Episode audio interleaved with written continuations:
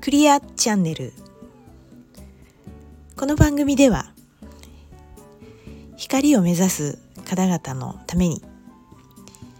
ヒントとなることや面白い話を雑談形式でお伝えしている番組です。はい皆さんこんばんは久美子です。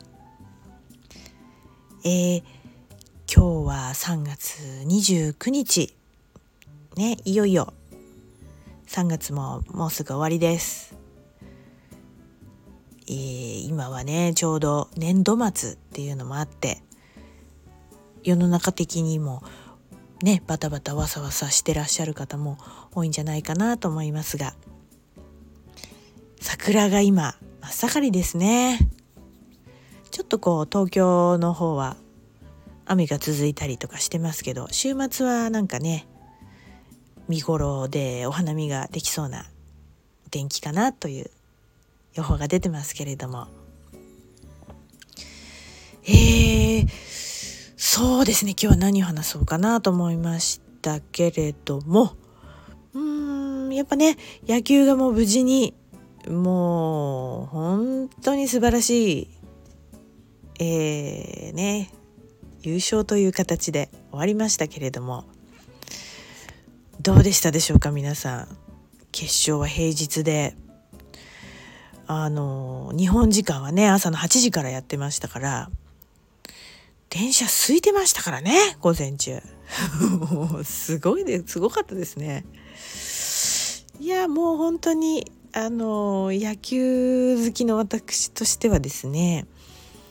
あの大会前からもうすごい今回のあのジャパンのメンバーすごいなっていうふうに思ってましたけどこんなにねあの想像以上に良かったのがいやほんと感心してます。あのねあのそりゃまあ大谷君大谷君って感じだったりダルビッシュダルビッシュっていうところがまあまあねあれでしょうけれども本当にあの素晴らしいチームでしたね。あの一人一人が誰もこう萎縮せずに自分の役目をもうきちんとやってそのままやって誰も諦めずにうんやったっていうこのチームワークのもう理想形っていうかまあこの風の時代に入ってってですねこのこれからの風の時代の象徴のようなみんなこういう風になればいいのになっていう風なのがね私が一番感じたことなんですけどね。こじつけじゃないですよ。ね、こじつけじゃないですけど、いや、本当にね、こういう風になったら、いや、うまくいくよね、みたいな風にね、ちょっと思ったり、感じたりしてるんですけどね。あの、本当に、まあ、勝ち負けっていうね、まあ、勝負事ではありますけど、まあ、ゲームですからね球体を追うゲームでございますからねあの本当にこう組織とか仲間での仲間づくり行動みたいなののねすごいお手本だったんじゃないかなっていうねあことをすごくよく表していたなと思いました。皆さんはどうでしょうか？こんなことを私はちょっと感じたんですけどもね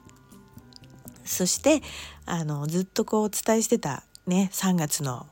すごく珍しくて大きな星の動きの話ですけれども無事にそれはね通過しまして、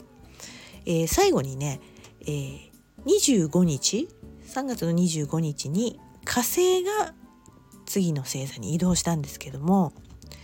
ちょっとねあの去年の8月からこの3月の25日まで結構長い滞在を双子座というとこでしてたのが今度蟹座に行ったんですね。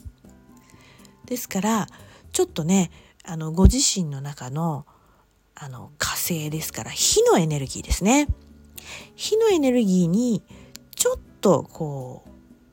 違和感というか違いを感じてる方は感じてるんじゃないかなと思います。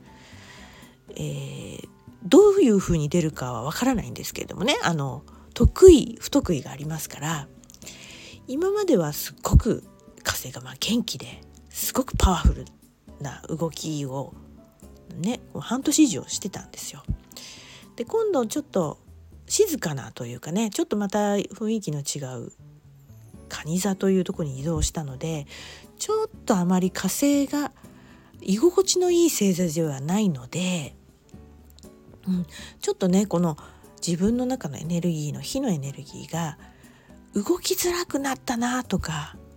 感じる人もいればあちょっと落ち着いてて動きやすいって感じる人もいるかもしれないですし、ね、それはね皆さんちょっとね意識して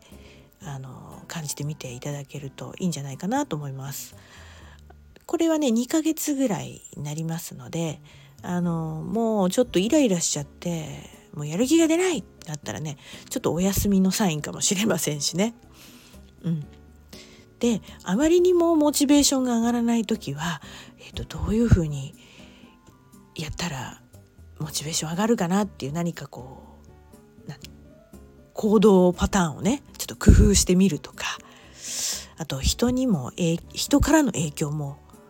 受けやすくてこうモチベーションが下がりやすくもなっちゃうので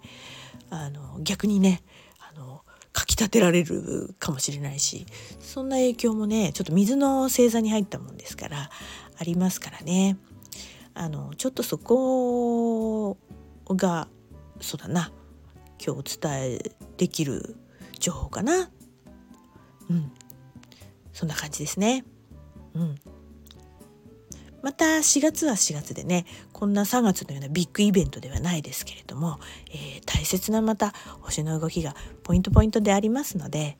えー、またお伝えできたらなと思います。えー、私もですねまだまだこうスタートのエネルギーを使ってですね、え切り替えていこう、え始めていこうっていう気で満々でおりますので、えー、なかなかね あの実現するのにはもうよちよち歩きではございますけれども、えー、また面白い話とか面白い企画ができたら是非提供していきたいと思います。それでは今回はこの辺で次回お楽しみにバイバーイ。